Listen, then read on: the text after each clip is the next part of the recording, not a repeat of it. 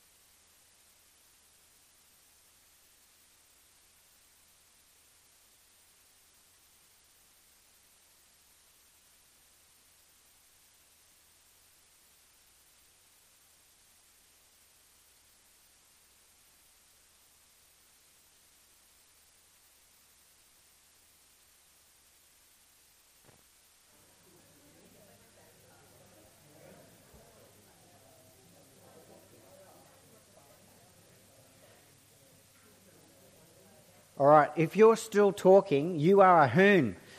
Uh, officially, when we had this conversation this morning in the sound desk, it went on for a while, and all the details of the engine and what had been done to the car, and we we're all hoons. We're all rev heads, all right? But this was my first car. It was a hand me down from our grandma, and it was sitting in our backyard. My older brother said, Hey, can, we, can I use the car? And so he got it running and it's a Toyota, super reliable. So he, he uh, drove this car for ages. It was Pooh Brown when he first uh, took it over, but eventually he painted it blue. So I inherited this 1200 beast four cylinder Toyota Corolla, four speed Corolla, could barely sit on the highway doing 100 because it had 70 horsepower. Though it was a very light car, only weighed 740 kilo.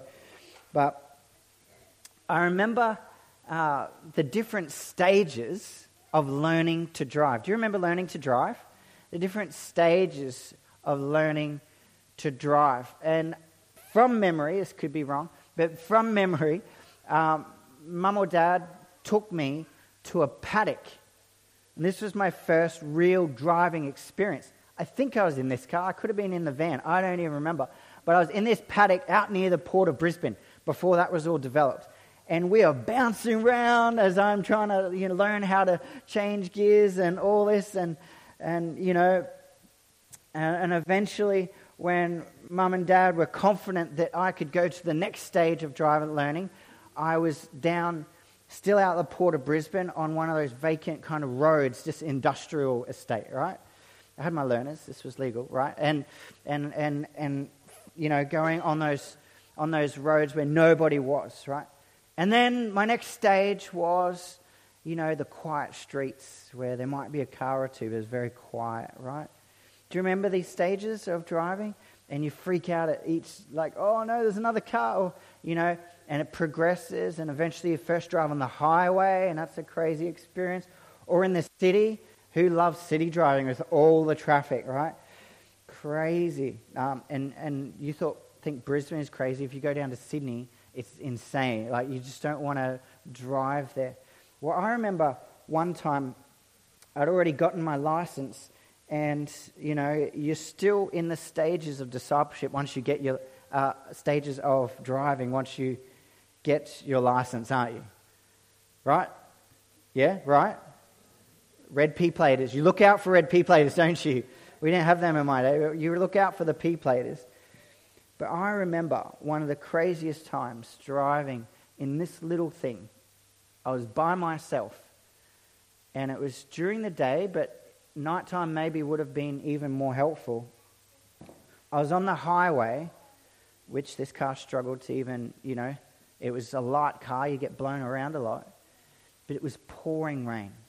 Pour, not just raining, it was pouring rain. You know that kind of thick rain that your windscreen wipers can't keep up with? I can't see barely anything. Uh, my dad told me just keep an eye on that white line there, and I'm just trying to, and you can barely see cars in the distance with their tail lights. But every time a truck would go by, I'd lose total vision. I could not see at all. Like nothing. It was just white. Now I'm just praying and I can't slow down. You can't do that on the highway, can you? You can't slow down because then someone might be coming. So I'm trying to maintain speed. And every truck that goes by, I'm sitting on 100 and they're speeding past at whatever. And I can't see a thing. And I didn't die. And I knew I'd graduated another stage of my driving experience. Today, we're talking about our stages of discipleship. Can, can you just click that to the next one there? Uh, I might get you to control that for me, Derek, if. Uh, we're talking about stages of discipleship. And each stage, interestingly, you don't necessarily just go from one to the next. Some people jump stages, and, and I'll give some examples maybe as I go through here. But as we go through, I want you to ask the question where are you? In terms of stages of our discipleship in becoming like Jesus, like this isn't this is like Jesus in character, Christ, which means like Jesus in his actions too, how he lived, but in our shoes. Like we shouldn't be trying to replicate exactly the ministry of Jesus by flying to the Middle East and, you know, doing the things he did. But if Jesus were living in my shoes today, how would he be living? What does full measure of Christ look like in my shoes? And so we're going to go through these stages of discipleship. And I just want you to ask the question honestly where are you? Where are you? And it won't be a black and white answer. And you know what? Parts of your life might be in one stage, and other parts might be in another stage. But let's just go through these this morning. Ready? First one contra. I think I've got it now, Derek. Thank you. Contra. This means against. Against. So, this stage of discipleship is probably for those who aren't disciples. They're not disciples. They are knowingly or unknowingly against Jesus, not going with Jesus. Willingly or unwillingly against Jesus, explicitly or implicitly against Jesus. Think of Saul of Tarshish, like Paul. He was so against Christianity, wasn't he? He was killing Christians, he was imprisoning Christians. But it's not always like unknowingly being against and opposition. Sometimes it's unknowingly. And I think of Nathaniel in John chapter 1. Philip found Nathaniel and told him, We've found the one Moses wrote about in the law and, whom, uh, and about whom the prophets also wrote Jesus of Nazareth, son of Joseph. Nazareth? Can anything good come from there? Nathaniel asked. Come and see, said Peter. Nathaniel was a guy who was not on Jesus' side at this point. He was like a, uh, an unknowing contra against. He was contra Jesus. He had disbelief and skepticism. And we get all kinds of people on the spectrum of, uh, in this contra stage of discipleship against. We get the religious rejectors, we get the irreligious rejectors. I'm pretty hopeful though because we've got examples of all these different types of coming of people coming to know Jesus. You know, if you ever write someone off as well that person's just so evil or so against the purposes and will of God, just think of Paul, murderer of the church, terrorist in his day, so to speak. No one is beyond the grace of God. And some who are just like, Jesus, what any good could Jesus do in my life? Don't worry, they're in Nathaniel. what do we do? Come and see. We invite them. Come and see. Now, if you're in the room thinking, well, I'm not contra, because we're, look, we're all Christians, Scott, we're all Jesus followers. I'm not contra. Are there, however, areas of your life that are contra Jesus? I bet there are. I bet there are in my life. We all have areas that are still contra. Do we curse our enemies? Do we gossip? Do we cause division? Do we harbor hate? And the list could go on, where we are directly in contradiction to Jesus' teaching. But generally speaking, we're probably not in contra, are we? Just parts of our life. The next stage is this consumer. Consumer. A consumer is not against Jesus, a consumer is for Jesus. But why? For the benefit of who? the one consuming. We follow Jesus for his benefits. We've got lots of examples of this in the Gospels. The crowds were consumers, weren't they? They followed Jesus. Why? Because he was giving them stuff, giving them the teaching that they wanted to hear. Their ears were hungry for it, their, their stomachs even were hungry. They got their fill. They got uh, encouraged by him. Many got healed by him. He attracted the crowds, but the crowds were largely what? Consumers. Consumers. Now, notice that Jesus doesn't go, You dirty consumers, get away from me, you know? Now, there are points of real challenge that he gives. But generally speaking, doesn't he welcome the crowds? He welcomes consumers. Now, if, if we get a bit religious at times, we can be like, what are you doing? What are you even doing in church? Or what are you doing saying you follow Jesus? You're just after his benefits. That's, that's actually okay. Uh, and the Bible says even, go and read Psalm 103. But God has no problem with people being in this place. But he doesn't want them to stay there, does he? Wants them to move on.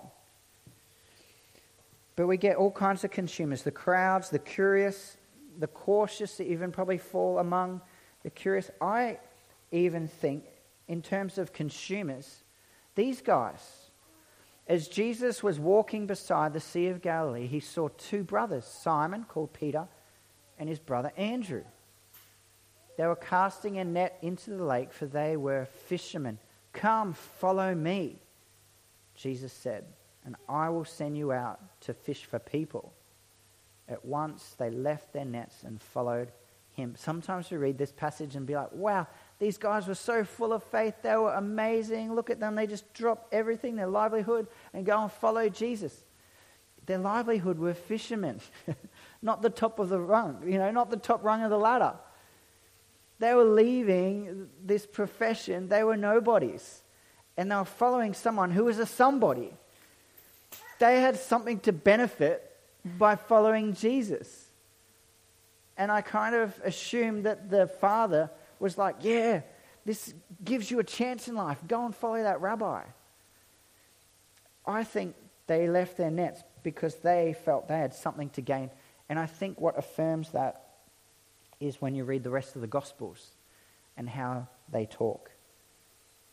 They were selfish followers. What's in it for me? Notice that they were after their idea of the kingdom of God. Remember? This is what they were after. They wanted to sit at Jesus' right and left. They wanted to be the kingpins. They were after something. They were following Jesus because they were still consumers.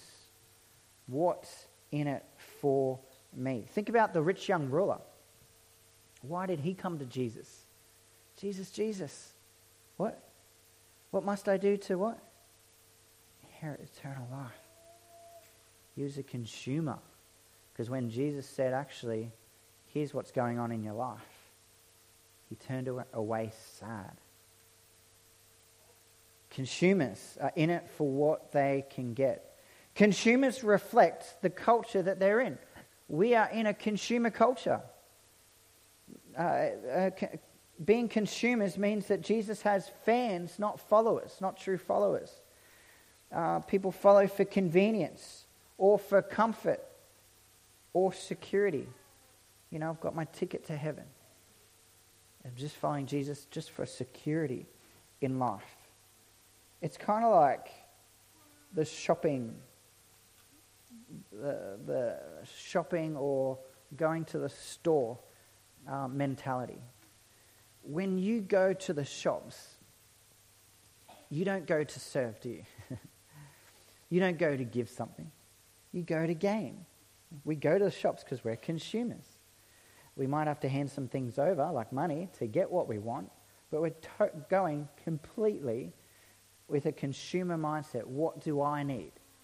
What do I need? And none, this isn't completely bad, by the way. But it's me focused. Ultimately, it's me focused.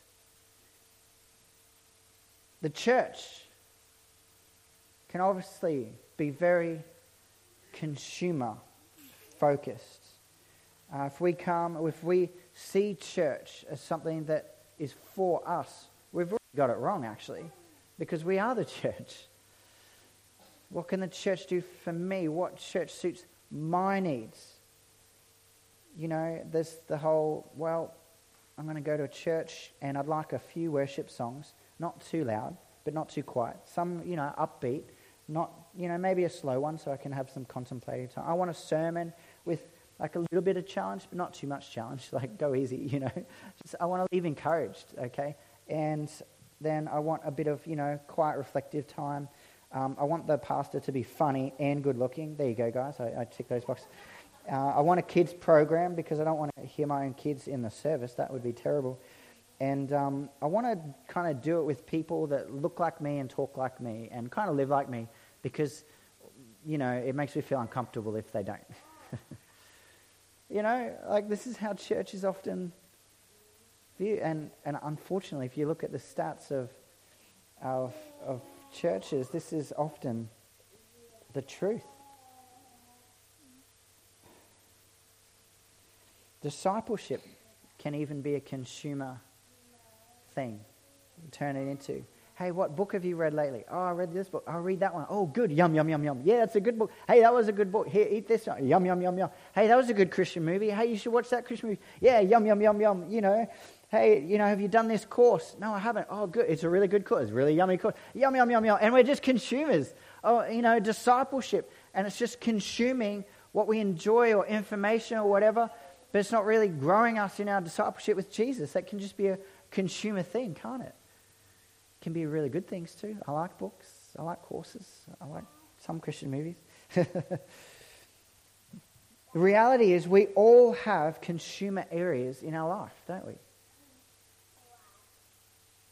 Um, it'd be nice to say, to look out in culture, because consumer the consumer mindset is just a reflection of culture, right? Which means we're being discipled by culture rather than by Jesus. Wouldn't it be nice to be able to look out in culture and go, oh, these, this people and these groups are consumers, we're not. The reality is now, though, if you live in the Western culture, and a, a pastor uh, down in Melbourne, Mark Sayers, who is a brilliant Christian mind and cultural commentator, godly guy. And, and he says this he says, you know what? The reality is, if we're living in this culture, we are consumers now. It's not a matter of like, we got to, you know, push it. We are consumers. Just from living in our culture for long enough, we're consumers. We just are. Because we live in a consumer culture. We're, we're in the water that is around, we're swimming in the water that's around us. We don't know the difference. We're, we're deeply, this is deeply ingrained in us. And so we need to find the answer for this. We need to be discipled by Jesus. Now, Jesus, of course, is okay with the crowds being consumers and welcoming the crowds. But of course, he doesn't want them to stop there. He calls us up, doesn't he?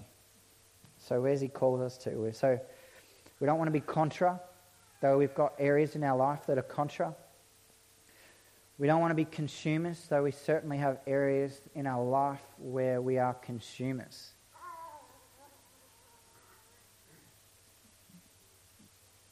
Contributor. Contributor. A contributor is a follower. There is discomfort in contributing. A contributor serves, a contributor gives. And what is required when you contribute is sacrifice.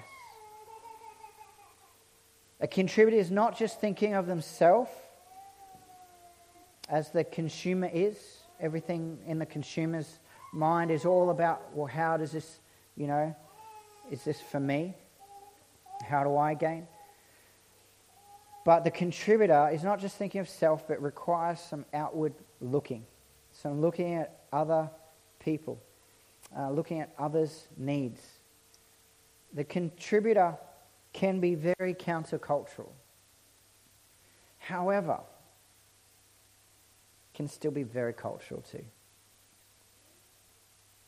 I mean, how many of the sentiments today is like, well, yes, I contribute and I serve or I give because it makes me feel good. Because it, you know, because it benefits me in some way. And, you know, a lot of the self help today and the popular TV shows that are giving people advice, a lot of self help advice, are all about the, well, you do this because of great fulfillment in your life. You go and serve those kids in Africa because it fulfills you. And the driving force often is just still self fulfillment. It's still a self focus. It's, you know, with the, with the uh, contributor, the heart is unknown. The heart is unknown. It may be coming from a great heart, it may be coming from a heart that is just as selfish as a consumer. It may be a self promotion, it may be a I give so that I get. I think of the disciples again in this situation. Uh, the story that came to my mind was this the 72 returned. So Jesus had sent out the 72 with authority to heal sick, raise the dead, cast out demons, all this stuff. And the 72 returned with joy and said, Lord, even the demons submit to us in your name. You know, and you kind of got to read between the lines as you read this whole story. The disciples are like pretty kicking that they've got this authority, right? They're like, check this out, Jesus like it surprises Jesus or something. You know, like it impresses him. He's the one that gave them the authority to do that in the first place. But you can see this kind of like, look, Jesus, look, wow, look what we did, you know? And Jesus doesn't just shut them down, he kind of reorients them and says, look, actually, you should be rejoicing that your names are written in heaven. like, don't rejoice so much over this stuff. But I just see a bunch of disciples who are still ultimately they're contributing, but for something. Uh, isn't this true of even the 12? Till quite late in the story. They're still thinking Jesus is going to be set up as king, and they're going to be one of his henchmen that get to have the authority, live in the palace, you know, have this, you know, great life with King Jesus. And they're asking him these questions right up until he goes to get crucified. But when he gets crucified, things get turned upside down a little, don't they? Think of Judas. He was contributing a lot. I mean, he had his hand in the money bag too. but he's contributing. He's going around doing the stuff, or at least being with the guys who are doing the stuff, it seems. Peter, he was like the keen denier, wasn't he? He was following Jesus, saying, Jesus, I'll even die for you. He's so keen, isn't he? Pete, you know, keen Peter.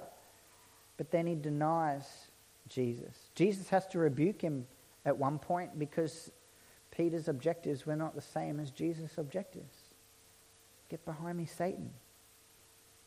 So even though Peter is contributing to this cause, there's still something off. The works and purposes of Jesus are kind of being done, but the followers of Jesus are misinformed and misguided. Isn't it true that we love the idea of serving Jesus? until people treat us like a servant. Do you like the idea of following Jesus until he goes off our path or our agenda? I like the idea of worshipping Jesus until it means, well, not worshipping ourselves or having self interest. We like the idea of giving to Jesus until it really costs us something.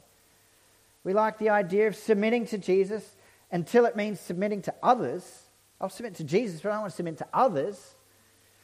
We like the idea of being led by Jesus until it leads us to discomfort. We contribute up until.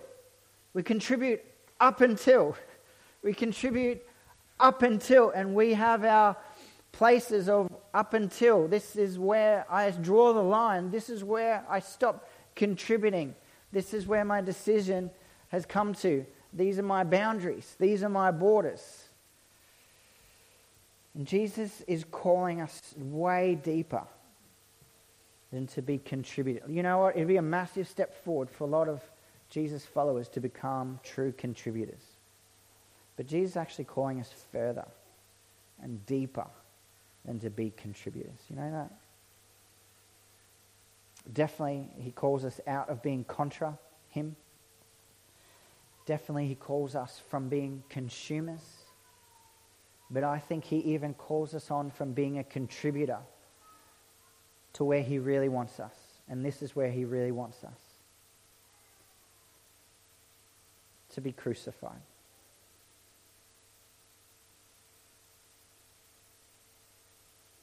A true self denier, a true servant, called a leader, follower, meaning we're always following Jesus, but that means we're, we are called to be a leader. He never leaves you not as a leader.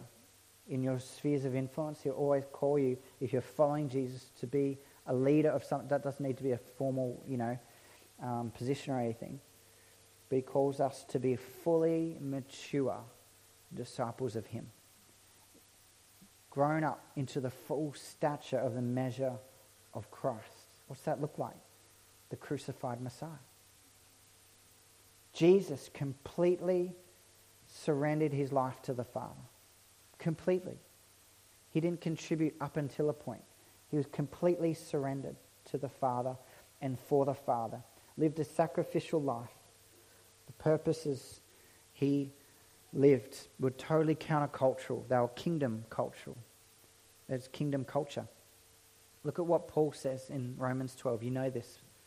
Therefore, I urge you, brothers and sisters, in view of God's mercy, by the way, what was God's mercy? Sending Jesus for us. In view of God's mercy, in view of Jesus, offer your bodies as a living sacrifice, holy and pleasing to God. This is your true and proper worship. Worship doesn't just happen on Sunday, worship happens all through the week because it's an appropriate response to who God is and what He has done, which means a totally sacrificial life to Him. Totally sacrificed on the altar. You know, a, a sacrifice, a living sacrifice. Think of the metaphor Paul is using here. A sacrifice was usually dead on the altar. It was given totally over to the altar. But we're, to, we're called to be a living sacrifice not just dead and not moving, but living in every way, surrendered on the altar before God for totally His purposes. To be used for His purposes, to be used for His will, to be used in His way, totally for Him. And Jesus was crucified because His will was totally surrendered to the Father, and there was no contributing up until. It was contributing regardless. And we're called to this life. Paul says this I have been crucified with Christ. I no longer live, but Christ lives in me. And this is true of every Christian. It's what makes you a Christian, that you've been, by putting your faith in Jesus and what he's done for us at the cross and resurrection, we are united with him. This is what saves us from our sin. We've been united with him, which means we've been put to death with him. Our old self has been put to death with with Jesus on the cross. We've been crucified with him. But we've also been raised with him to new life. So now we live through Christ. That's why Paul's saying, I no longer live, but Christ lives in me or through me. This is the way of life. This is meant to be the normal Christian. Like this isn't meant to be radical Christianity, by the way. This is meant to be normal Christianity. Notice how we do that? Oh, they're radical Christians. No, no, they're just Christians doing what they're meant to be doing. You know? We start saying people are radical Christians because we're uncomfortable with where we're at.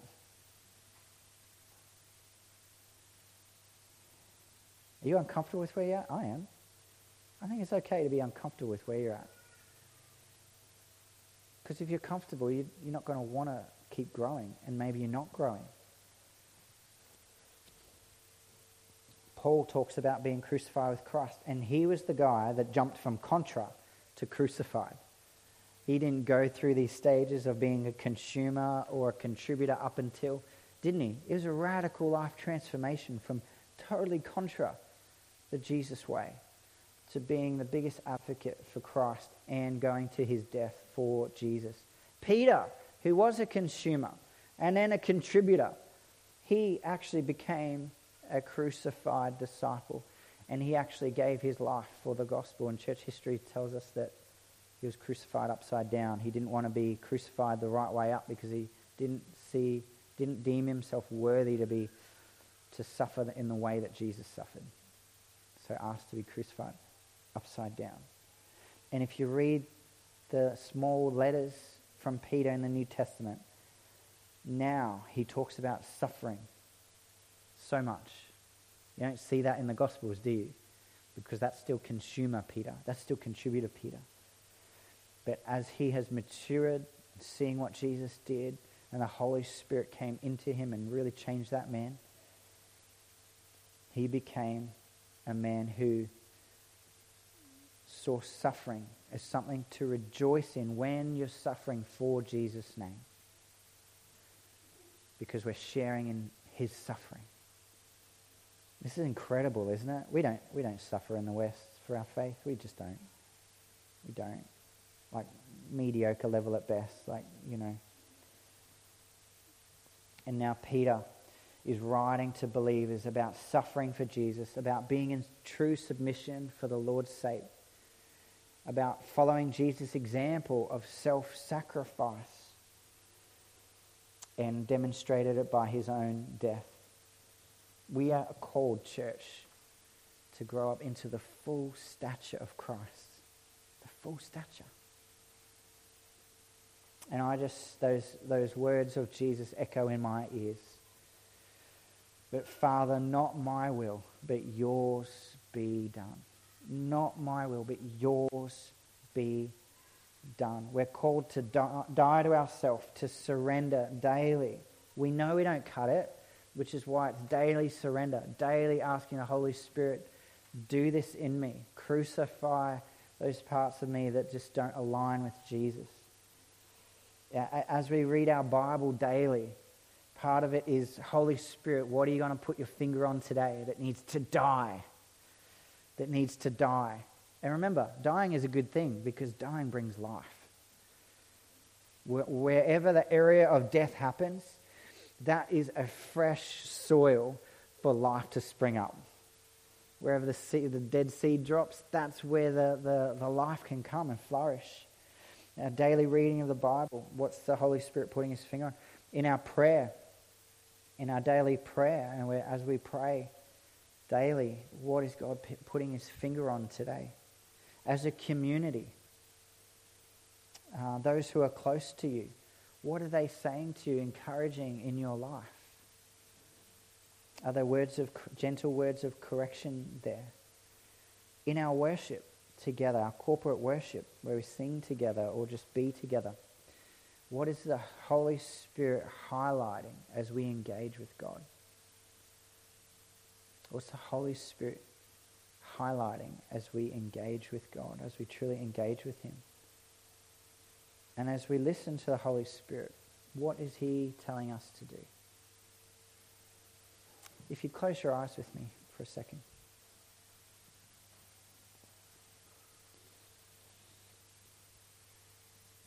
Holy Spirit,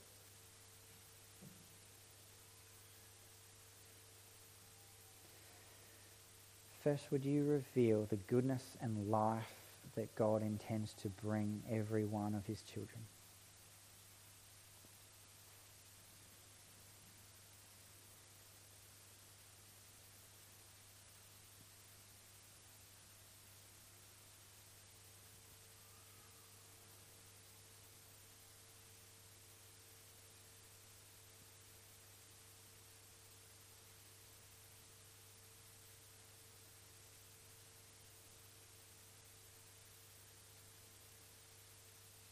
Thank you, Father, that you are a good Father and you desire to bring us life and life to the full.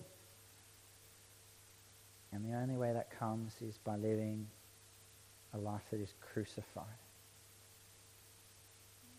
totally surrendered to you. Father, would you put your finger on something that needs to be crucified this morning? Something that needs to be turned from.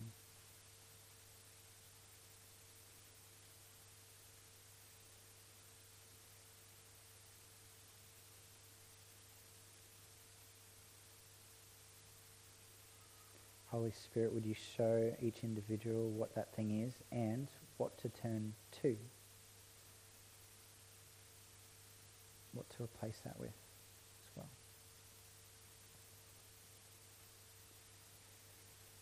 And Father, I pray over everybody here this morning.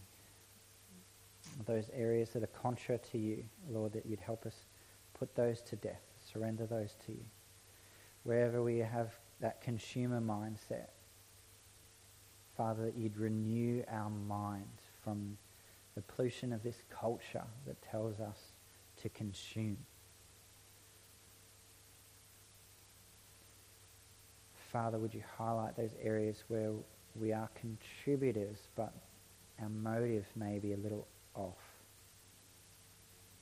And help us put that motive to death.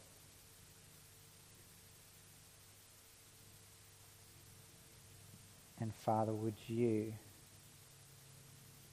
help us live crucified lives where we can truly say it's, no, I'm crucified with Christ. It's no longer I who lives, but Christ in me, Christ through me, which actually brings out the true me that you've designed me to be. Thank you. I pray these things in Jesus' name. Amen. Amen. Thank you for joining us. If you'd like more info, please see our website at jbc.org.au. May you know Jesus' presence with you. Have a great day and God bless.